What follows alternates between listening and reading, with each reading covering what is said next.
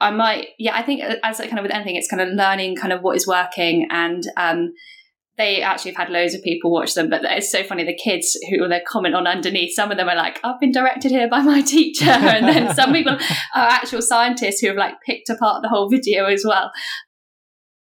Hello there. My name is Kit Rackley. My pronouns are they, them, and this is Coffee and Geography.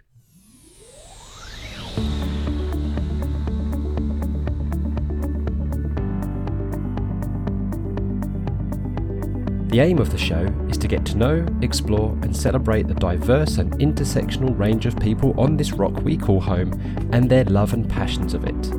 We'll find out why guests identify as geographers, and if they don't exactly, we'll have fun exploring all the myriad of ways that connects their life to geography.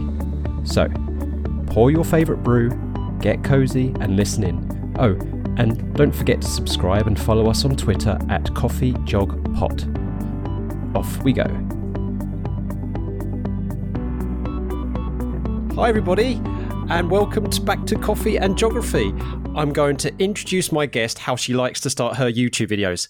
Hey, it's Ellie. Hi, Ellie. How are you?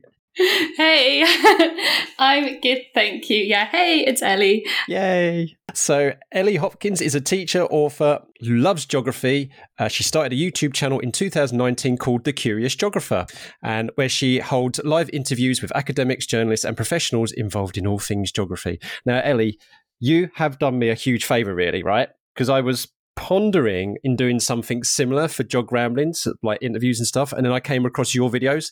And t- I tell you what, I'm very happy for you to be the torchbearer with that kind of interaction.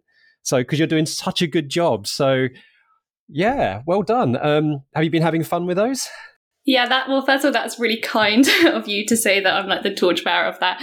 Um, yeah, it, they have been they've been great. It kind of happens by chance. Um, I like started the YouTube channel from like a few conversations with my sixth formers because we used to watch like Vox and Vice, and I was like, how about we do like a geography channel and then it was like a few small videos and then actually I had a few people who were meant to come to our school to do um, we were meant to watch 2040 um, and have like a panel discussion afterwards and with covid it got cancelled so i actually yeah. had a few speakers lined up and i was like how about i've got this youtube channel how about you come on and we can talk about yeah, your interest in geography and then it just grew to now being kind of once it was kind of once a week, once every other week, um, and it's been amazing, really.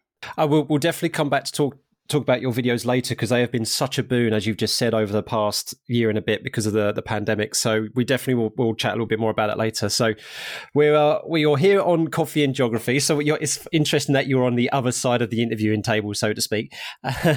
and um, one of the things that we're going to be doing, of course, is to uh, give examples of interconnectivity around the world by looking at what we drink. Um, and hopefully our students can have a look at the map that we're, we're, generating to see if they can critically appraise, you know, claims to sustainability and ethic, ethical practices. So, what brew do you have in front of you this morning? I actually have a um, like an iced coffee in front of me from are like get coffee beans from a really nice roastery roastery is that right in Peckham called Old Spike. Um, so yeah, I, lo- I, don't drink too much coffee because I feel like it gives me a headache if I drink loads. But um, a nice coffee a day, and it is beautiful hot weather outside. So yeah, brewed an ice iced coffee. It's what I've got at the moment. Yes, I forgot to give the timestamp. So we're recording this on the 13th of June, 2021, and it's going to. I think it's going to be the hottest day of the year so far. Perhaps. So, yeah, it's going to be in the high 20s. I think it was like 28 degrees. So, an nice coffee sounds like it's just the ticket, but I don't know. I can't seem to get over my tea. So, uh, I don't know. I've heard this, though, that that apparently drinking hot drinks on hot days is better because you sweat and cool down, whereas drinking cold drinks warms you up. I mean, that, I don't know whether that's an urban myth. Have you heard no, I, I used to hear that, and my mum would say that the whole time, but she would drink tea like the whole time. like she'd be like, I don't need to drink water, I'll just drink tea. So she's like, it's good when it's hot or cold. yeah, I don't know. Perhaps p- listeners, you know, tweet out, tell us if it's just an urban myth or whether it's actually such a thing. Right. so you mentioned Peckham. So you get from a, a local coffee shop and whatnot. Now, Peckham is uh, is an area of southeast London. Now, for those who in British popular culture probably will recognise the word Peckham from uh, a very famous 80s comedy show, Only Fools and Horses.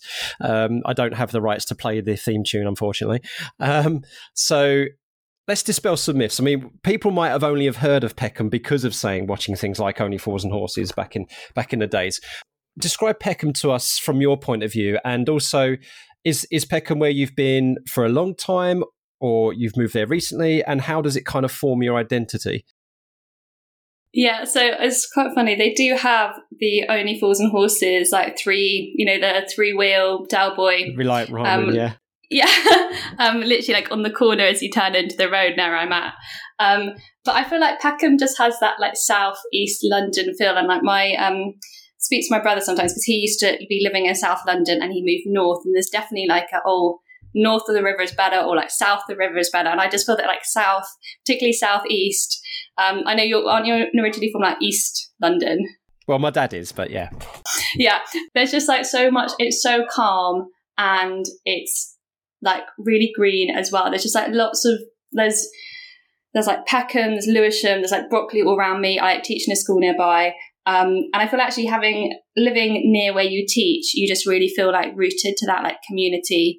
Um, I think I've lived here for like four four years, but I think it's where like my partner and I really have kind of set down our roots um, together. His mom was actually born in Camberwell, which is next to Peckham. Mm. Um, and so his grandma used to like live around here, what, like 60 years ago, which is crazy. I mean, Peckham's changed in 10 years. Like, it's changed crazy amounts in like 60 years. So kind of seeing images before. I don't feel like South East London maybe has the best rep sometimes. Um, but I feel like people are very like connected to here. Things like it doesn't have a tube line, so people think it's like not very connected, but actually that is like the nicest thing because I think one of the worst things about London is when you go underground and it's just like super hot. Whereas now you have like all the trains overground. Um, it's so green. There's like this amazing green chain um, path that goes from like here to um, Crystal Palace to like Beckenham, where you can basically go, or like I run it normally, um, and you're all off road and it's just like amazing and you get the best views. I, lo- I love being in Peckham or at school because I'm on like teaching the hill and looking over to London and the city. Nice. And it's just kind of like you kind of feel that like oh like connection to London, but then also the I'm not in a really hot office environment or it's not super busy. Um, and there's just like really like yeah, I think the people around here are really friendly. Um, interesting with COVID is that it has actually I feel really brought the community close together. Like we have a WhatsApp group with like the roads around us and people who maybe weren't speaking before as much. Obviously, yeah, you knew your neighbors, but that kind of like broader community. Um, everybody's like, if someone's run out of something, or someone like yesterday was like, oh, I ordered too much milk. Does anybody want a spare one? Kind of thing, like pop by here. Or I saw someone like changing like school uniforms, like they'd obviously run out. So, um, yeah, it's a really like lovely place to. It's a really nice place to live. I was actually quite nervous um, about like having quite a lot of guests from London t- today. I mean, a higher proportion of my guests so far, but I've actually quickly come to peace with that for the very reasons that you've been saying that well, no, London's a conurbation. It's it's absorbed through urban sprawl. So many different, you know, Peckham itself used to be um, a linear village, you know, so along along the main route, which has of course now been enveloped through the growth growth of London.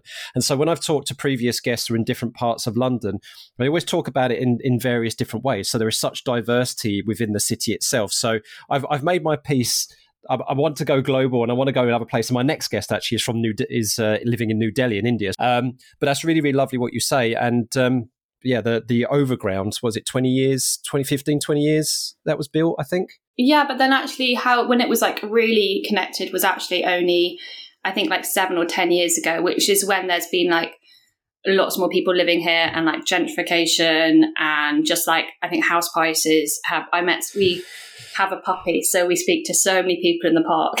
um, but I think he was saying that he got a house here like 10, 15 years ago and it's, it's like doubled. Like, yeah, yeah property's gone crazy because it's so much more popular to live here. I can imagine, yeah, and that's that's the paradox of of, of connectivity of of, uh, of integrated transport is that you get people move in, there's a demand and a need for this infrastructure to be put in place, and then of course what happens is that it then starts overheating the market with people more people want to move in the prices go up and then more infrastructure yeah and it's just where where do, where do you stop and, and of course for you as a geography teacher me as an ex geography teacher you used to love having those debates with students with regards to well, how do we close the loop? How do we turn this into a, a circular, sustainable way of developing infrastructure, maintaining the character and the and the history of a place, but still having the services and the infrastructure that we need. So up here in Norfolk, when I when I was teaching a, a school just outside of Norwich, it's a perfect place if you're a commuter who works in Norwich because it's only like five miles outside of Norwich. The village itself only had 800 dwellings, but because of the dualling of the A11 and a lot more businesses moving into Norwich, all of a sudden there was an explosion of demand for housing in the area. And all of a sudden, another 800 and something dwellings have just gone up over in the past like 10 years. So effectively, the number of dwellings has doubled, it doubled. And that's a huge amount of pressure. And there was already pressures on the infrastructure in the area. I think what's quite nice is um, actually teaching about changing places with A level and getting them to we we more do kind of Lewisham and like Brockley area, but at the very beginning we get them to interview a an elderly person that they know. It might be like a grandparent who might have lived in the area for a really long time, and I just love that lesson where they're like feeding back on like really like how is the place changed i always learn so much because they're like yeah my granny's been here for this many years or this is why they came over and um, I think yeah, it's great for students to yeah just have a bit more of that kind of place connection and understanding mm. how it's changed. Yeah, and we don't want to forget that as geographers, do we? I mean, we're so we're so good and keen to do the whole interspatial kind of connections and things like that, but I think we don't want to forget the intergenerational connections either. Um, so that's really really lovely that that you um, mentioned about the getting them involved and and maybe they don't speak to their grandparents very often, maybe they do, but it's another way of reconnecting themselves to their to their location. So I like that. That's quite nice. So let's move back to your YouTube channel now, Ellie. So you said here, and I quote, that you love meeting and chatting with people from around the world. The world is so beautifully complex, and I love that geographers explore different perspectives, just much like we've um, we've just been talking about. Um, and you're approaching three thousand subscribers on your YouTube channel, so congratulations! You, I don't think it's going to be too long before you hit that milestone. Oh, this this might be a very tough question for you because uh, I know I know when you're the host, you don't want to pick favorites, but do you? yeah, you know this is coming, but do you have a favorite video or interview or one that you look back at fondly and thought? Maybe it could be because you got so much out of it, as much as you thought the kids might have done. But is there is there one in particular that's special to you? Um, yeah, I mean, I feel I'm so grateful for all the guests um, who have come on, and it has very much just been a bit of a kind of cold call. Like they've kind of responded from like not really knowing me um, and being so great at like building building the channel. I think that's obviously what makes it is having everybody on. I mean, there's like been the big names. Um, like there was like Tim Marshall, which obviously people might say like that's that could be like a favorite, but I, I was so nervous for those ones that actually I felt like you just don't enjoy it as much if you're just and I think people who know me like knew that at the beginning that I my voice was just like not as like clear.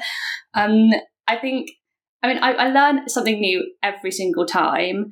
Um, one person who's been particularly great was one of my. Uh, I mean, I was really grateful for yeah for anyone who's starting it, but Dr. Kimberly Thomas uh, from Philadelphia at the very beginning, she talked about water conflicts in Southeast Asia, and right. since has also introduced me to two guests, um, one in the US, one in India um, as well.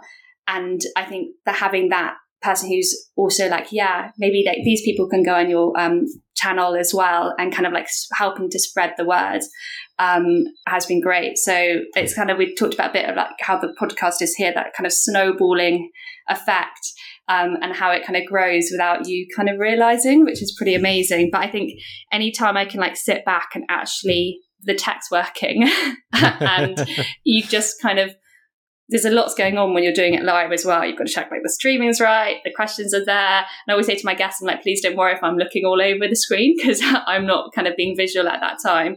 Yeah. Um, and bless them, they can only see me. They don't actually see what comes out of it. Um, but the times when I can actually just like sit back and really enjoy the conversation and like pick apart what they've said, and you have like um, students who are interacting as well. So um, yeah, I think the South um, the Southeast Asia, like the tensions when she talked along the Mekong was just like so fascinating. And like the Lao wanting to be with the HEP kind of electrical like hub for Southeast Asia. Cause I always normally talk, talk, talk about, um, teach about the Nile and like the Ethiopia Grand Renaissance Dam. So I think that was just such an interesting, like, and what I think students would find really useful as well. But mm. I don't know. That's I wouldn't say that. Yeah, not quite a, a favorite, but definitely high up there. I'm very grateful for the support in introducing me to other people as well. We we all worry, don't we, about as geography practitioners and educators, we all worry about trying to keep on top of things, trying to make sure that we're teaching our students the right. But not only that, because of the current climate, the necessary changes that are taking place regarding, you know, people's voices, decolonizing and stuff like that, we have to you know, speaking to people is probably some of the best CPD we can give ourselves. So you've just mentioned all these things that you've learned about Southeast Asia and, the Mekong, um, you know, drainage basin and everything from that one person. And then when Kimberly says something along the lines of, I will put you in touch with this person who can tell you more from this side of it. I will put you in touch.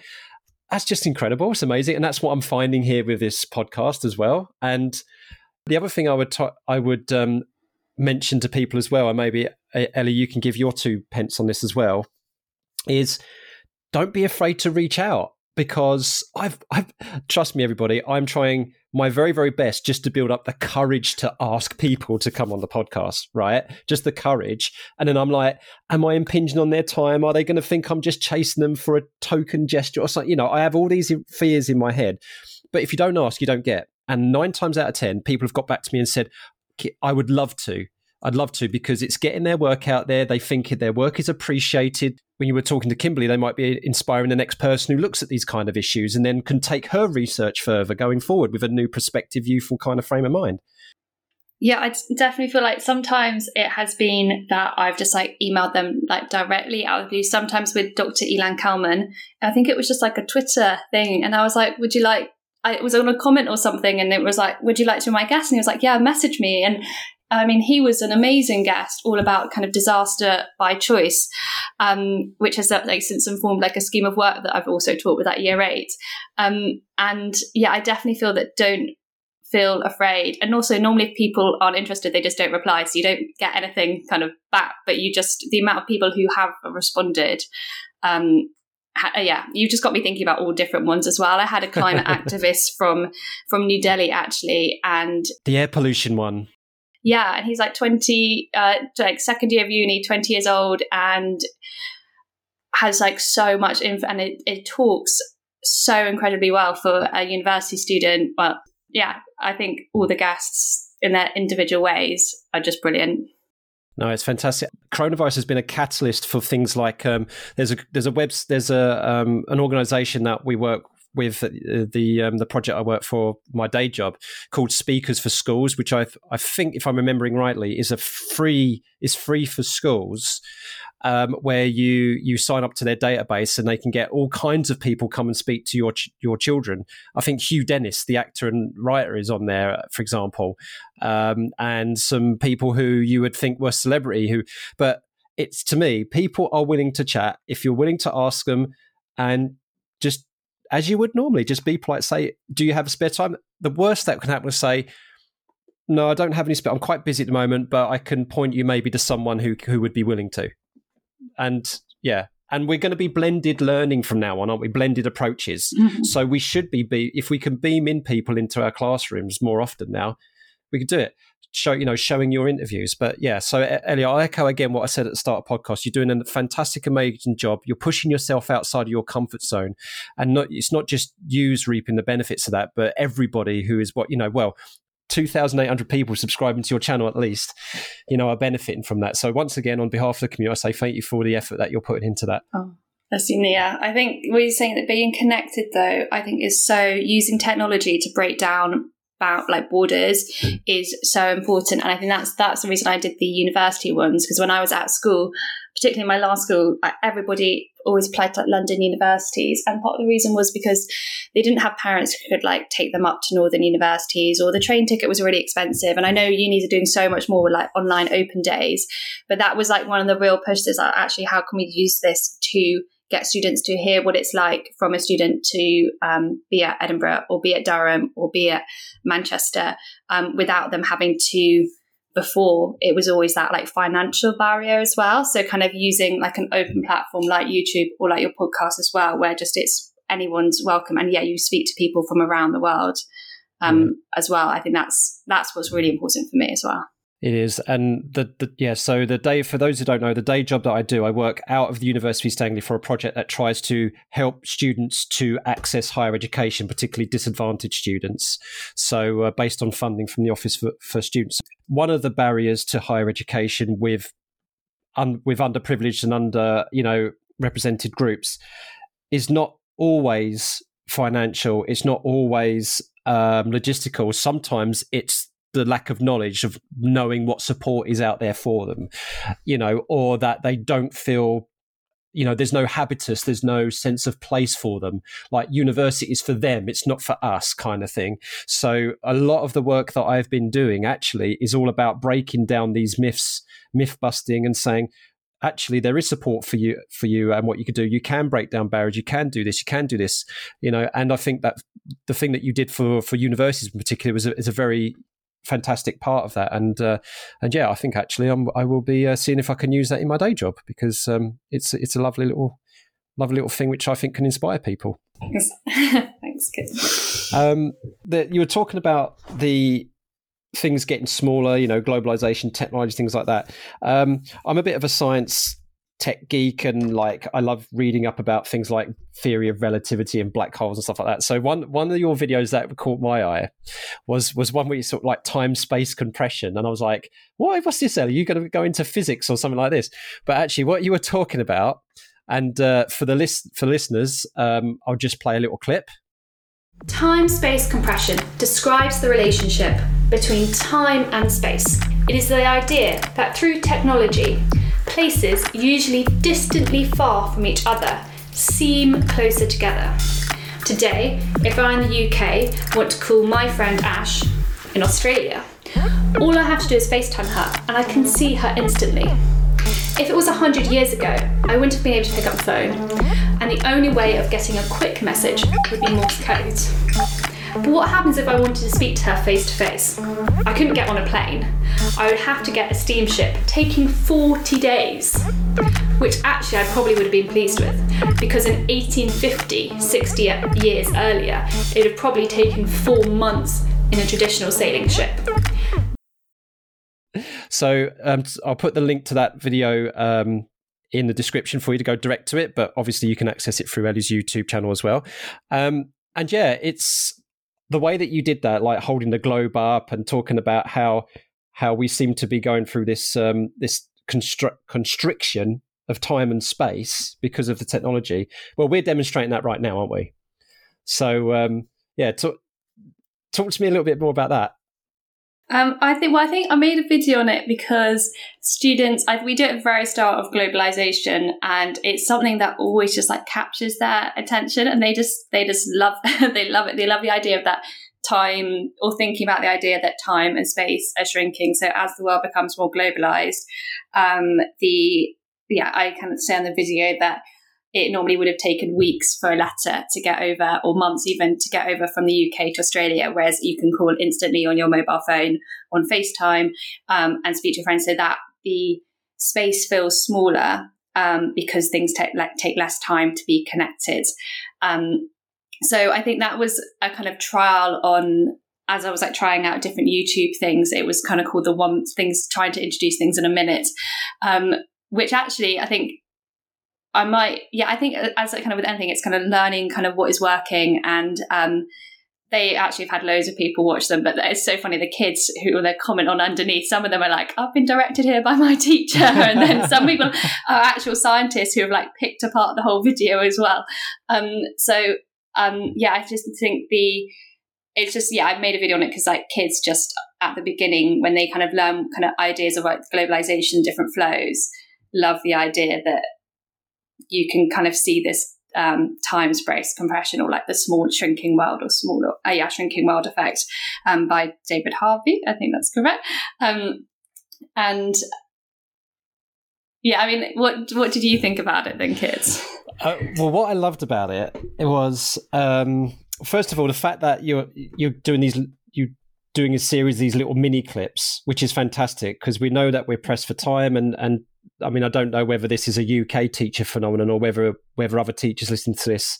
I'm, I'm, very ambitious. Other teachers around the world, oh my goodness, um, have this same sort of thing. But we're so pressed to get through content and so pressed to do it in a way which is engaging for the kids that I think more and more we get we're liking these kind of one minute, two minute, three minute clips that can be shown as either a, you know at the start lesson or to summarize at the end of it, and then to analyze it. And the thing that I like about short videos as well is that it gives you the time to say, listen to the first part, you know, pause it, and then get the kids to say, right, so Ellie's talking about time and space compression and is holding a globe. What do you think we're going to be? She's going to be talking about. What we've been learning at the moment. Okay, let's see what she says next. And so, short, very very short clips like that give the power to kind of integrate it into your lesson plan. So I like that. And the other thing for me is it brought back a really really fond memory of when I used to teach globalization. I used to. Um, I had these. I helped uh, the the Geography Extracurricular Club, which we used to call the joggers, to cut out giant bits of foam in the shape of the continents. And then what I would do, I'd clear all my tables away uh, from my classroom. I was lucky enough that I could kind of do that. And then, and fortunately, and my carpet was blue, which was great because it was like the ocean. And then the kids would put the continents down on the floor. And then I would dish them out cards based on a story. And I can't remember the life of me for what the story is called. I'll look it up. I'll put the description and link. But it was it was I think it was in the 1912s, 1910s or 1920s. This story was written about this person in America getting up, having their breakfast, eating their, you know, putting on their clothes, reading, reading the trouble, reading the news of the of foreign troubles, you know, and things like that. And it mentions all these places that this person's connected with, and it ends with people will know what it is when I say it, you know. And if he's a good, yeah, if he is a good citizen, he'll thank a Hebrew deity in an Indo European language that he is 100% American or something like that. So it's a really, really good story. And then as we're reading that story out, the kids who are located in the location that gets mentioned, we pass a ball of string to them and then they hold on to the string. It goes to the next person, next person, next person, and all, and then the fun bit is that's interesting, but the fun bit is I say, right, you've got to untangle yourself without letting go of the string. You know, a little bit of kind of team building exercise at the very end. But yeah, and that gave me very fond memories of that. And I think that if your video existed back then when I was doing that, I would have, I would love to have kind of like bookended maybe that activity with your video. So that's an example of how it can supplement because you've got different ways of learning. So you've got the globe and how you're demonstrating with that, and you've got me with the string. So yeah. I love that string idea. Yeah, we can get kids at the beginning of A level to like map how they are connected to the world, whether it is like their clothes or a family or um, having like a, companies over there or something, but actually like standing on a uh, that's a really cool idea. I'll, be, I'll be borrowing that one. yeah, I'll, I'll, see if I'll see if I can find my old bits and bobs for it, and I'll send it your way. Um, because I've got it somewhere in my archive. Right. This is amazing. So now, Ellie, we're gonna. Um, I'm gonna get you to um, spill the beans now, right? Spill the beans is when we you talk about something that maybe people don't necessarily know about you because they're like, yeah, the curious geographer, Ellie Hopkins, yeah, teacher. But what they may not know about you is that you love a good spy novel, Ellie. Yeah, no, I do. So I've actually, I have sometimes on my YouTube channel videos of like books and book reviews. So I think there's definitely like a blend of spy novels, geography books, obviously, and probably some like feminist books in there as well. Um, you can actually probably see them if you pause the video, like all Ooh. behind. Um, but yeah, I I think it's because so it's spy novel. So I love um, it's. I think the spy novel that really kind of started it off was called The Spy and the Traitor by Ben Macintyre. I don't know if you've read that, um, but it is great read, and I think it's because um, and since I've read all his books. Um, because I just never thought that I was, I always thought I was a geographer and not interested in kind of history and things like that. And I actually, I mean, now I read loads, but I definitely struggled when I was younger. And I just, I don't know if it was a language thing. I was quite um, dyslexic at school as well. I don't know if I just couldn't like access books. Um, and actually, it's one thing I've massively learned from my partner because he reads a lot, and so it definitely has been. I think the last kind of like five six years. Um, and I think one thing at school though, I try and tell get the kids involved in reading is because it, if you find something that you're interested in um, it's sometimes that book is just that hinge and then you can then you're fine um, and i think it's because it's the blend of well his books are based on like real people and real stories so they're kind of like a blend of nonfiction and fiction. So they're based on real people, but they sound like they are um, like a, a story or fiction. Um, and I think what I was so interested in is that, particularly when teaching kind of geopolitics, is that that it's all kind of shown within the tensions of like might be the Cold War at the time. Um, there's an amazing one called like Agent Sonja, who was like the first Russian um, spy, um, and she was based over in England and basically was a housewife um, and used to go out to the back of her garden and had like a um, all the like all the like spy equipment to like send it over like to to Russia to basically like um I don't know what the time was but um all the like nuclear weapons like she was like transferring all the information over there but like no one no one thought she had anything to do with it because yeah she was just like a, a wife in like an english countryside town kind of thing. Um and so i think that I just find that I think Ben Macintyre is a really, really good author as well. I actually I think I have made a video of me saying that geography students still should read it as well, but I don't think it's I think it's on the back. Not sure if it's had music added to it to put be put back on YouTube. So hopefully by the time this is out or later, um, people will be able to see me summarize it. Um, but I think yeah, I think the kind of idea that geography and history aren't different subjects and that they are much more interconnected than we think. And I don't think when I was younger I maybe had that idea of the kind of synoptic links between subjects, but I felt that it just was adding to just like my understanding of the world, but also I think the spy world is just an incredible world. You're like, yeah. how are these people operating like this? Or they put like their work before like their families as well, like they're so um so into what they do. Yeah. And you've got the classic popular culture spy things like James Bond and things like that. But I think it's a lot more nuanced that kind of stuff and like history and geography must play into kind of like what they need to do as spies like more often than not. And I, I can have you ever so you say you've used you you recommend some to read books or two to your students. Have you actually like ever taken a passage out of i mean it could be a spy novel could be something else. Have you taken a passage out of a book and actually used it as maybe a, a curriculum artifact or something or a piece of stimulus? Um, i don't know if i have for geography for like from a spy novel. I definitely think you could. I don't actually now teach Edexcel superpowers, but I definitely feel that within the time because um because I love like artifacts like that. My my dad was actually in the army, and my parents were out in Germany. I was actually born over there, and there's a picture of my mum with a pram with my older brother outside the Berlin Wall, oh. and the students just love kind of seeing that um, yeah, I, they would love seeing that image um, of yeah, just understanding the difference between like the east and west um, of Europe, and I definitely feel like his novels could be used if you if you teach Edexcel um, geopolitics superpowers, um, whereas that's not as much in like the AQA um, spec. But I definitely use other um, other books and other readings like informed teaching, like uh, Dr. Ilan Kelman's book, Disaster by Choice, I mentioned course, before. Yeah. Um, I also think that um, if you're teaching um, about the apartheid, that Born a Crime um, is a fantastic book um, by, I can't remember the, he's like an author, but also a comedian. Um, but Born a Crime is fantastic, and I've used that before because it also has like the historical context of the apartheid and like his view as well.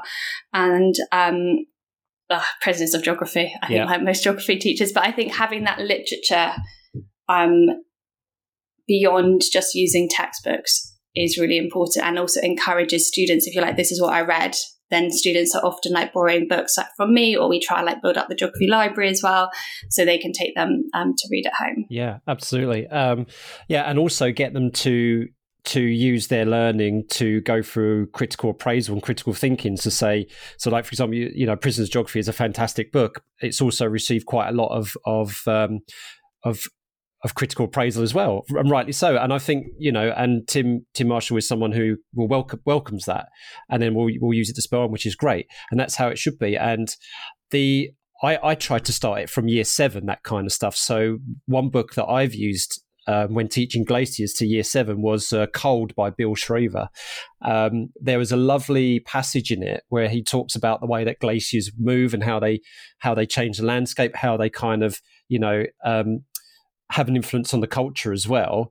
And so all I did was I just photocopied that one page, and we just read it through together as a as a class. And and and you know the the, the book itself is is you know is you, of course you're going to get some 11 12 year olds who will be able to read that kind of stuff because they're avid readers and they can grasp that kind of stuff. But the vast you know the average um, 11 12 year old might not be able to grasp the kind of many of the concepts in that book but it doesn't stop us from taking a passage a paragraph a page and say right what does the author mean by this? What are they talking about? You know you listen to the words they're describing you know you you've heard about retreat and advance and you know ablation and stuff like that but how is this author describing it? And then it actually can make it more accessible to students who find maybe geographical terminology difficult to have it that kind of prose. I love that in terms of like physical geography as well, because normally it is that more kind of human side that you have stories from. Yeah. So Ghosts of the Tsunami is an amazing book um, to hear about the impact of the tsunami in Japan um, from like real people and the idea that, yeah, it's not just an event that you see on the news.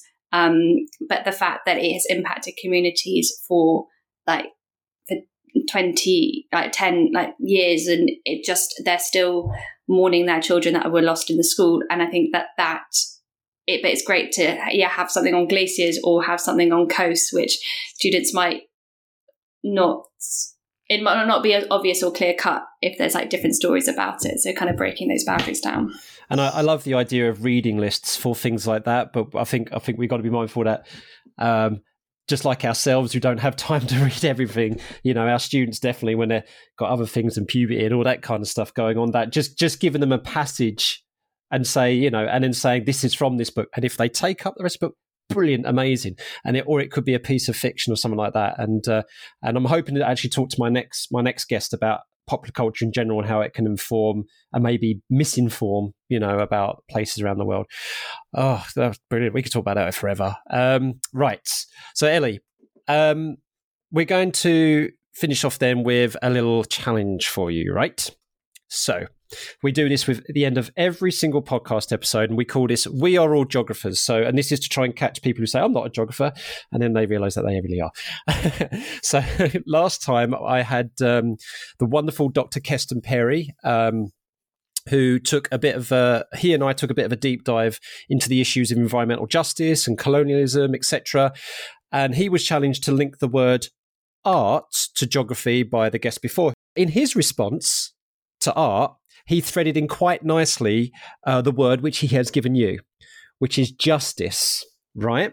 So, and actually, I think you'll be okay with this because I, there's certain elements of what we've been talking about already today where I think we can thread the word justice into into you know geography and the concept of connections around the world. So, are you ready, Ellie? You've got 30 seconds to get a link between the word justice and geography. You up for it? Yeah. I don't know where to start. um, so much. I mean, there's, I mean, in terms of scales, you have like the UK justice, as we were talking about with like universities and making things that are like open to, um, it's not like you deserve to be in a certain place, open for everyone. Globalization, justice. Um, I've done a few videos on like the environmental injustice of globalization, like shipbreaking in Bangladesh. Breaking down e-waste and Agbogbloshie. Um, I just think there's so much injustice in the world which we maybe don't realise, um, particularly when you're growing up in the consumer society. Yeah. Ah, the time is gone. Yeah, uh, brilliant. I could go on. you most you most certainly can go on, and I'll tell you what. Um, I love the way that you threaded in a couple of your videos in there, which is brilliant. Boom. Yeah. You got it, Ellie. Um, yeah, I don't really have anything to add to that. Um, yeah, I mean, the end of the day, you can do courses and, and become an environmental lawyer and you know and work on these kind of things. That you know, that there's a need for those kind of things. We've got COP 26 coming up later this year, and there's going to be lots of talk about justice and environmental justice and social justice. You know, with regards to climate change. And yeah, and Dr. Keston Perry, if you haven't listened to that, everybody yet, um, last week, it's such a fascinating listen. In fact, it's probably one of the few podcast episodes where we didn't get the chance to speak about Keston himself so much. Although we did, we talked about, you know, he's from Trinidad and Tobago and things like that. Because it was so fascinating what he was talking about with this whole, you know, issue of, of colonialism and climate change and and social justice, environment linking in with environmental justice. So Ellie, that was brilliant. You did a great job there. But now you get to have your own back to the wider community now because you get to come up with a word that our next guest has to try and link to geography or link it to the grander scheme of the world. I mean, I feel like the most obvious one might be like a spy or like a spy to see uh, to see what they think on that. Yeah, like a you know when you like being put on the spot, and I'm like looking uh, looking around my Looking room around the just to see if yeah, I yeah. get inspired. It's a green wall behind me. There's nothing there. Let's go with spy. Let's go with spy. Um, yeah. So my next guest is a really, really intriguing guest, and it's going to be really interesting to see what they they come up with. It. They're they're uh, a little a little bit a little bit of uh, a teaser for everybody, but they are um, a quite well known actor um, who may not have played a spy or in a movie that had spies in them. Right. So Ellie, do you have any shout outs you would like to give uh, anyone in out there in the community? I feel like the whole geography community needs a bit of a shout out. I Ah. feel like everybody um, who has like supported the YouTube channel, just everyone who's there with their creativity. There's so many kind of teachers doing like amazing different things. Um, yeah, I mean, I obviously it's great being like connected. I do, I do quite like the GA conference when you get to see people in person as well.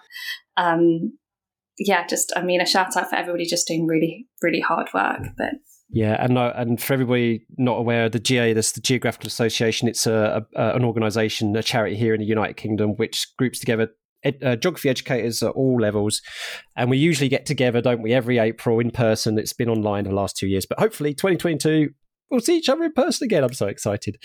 Um, yeah, no, that's a great shout out. And you know, people, it's so difficult. You can't really choose one person, really. Sometimes, can you? So, um, Right, social media. So, how can we find you on social media, websites, your YouTube channel? Time for you to give that all a plug. Um, okay, so the YouTube channel is called The Curious Geographer.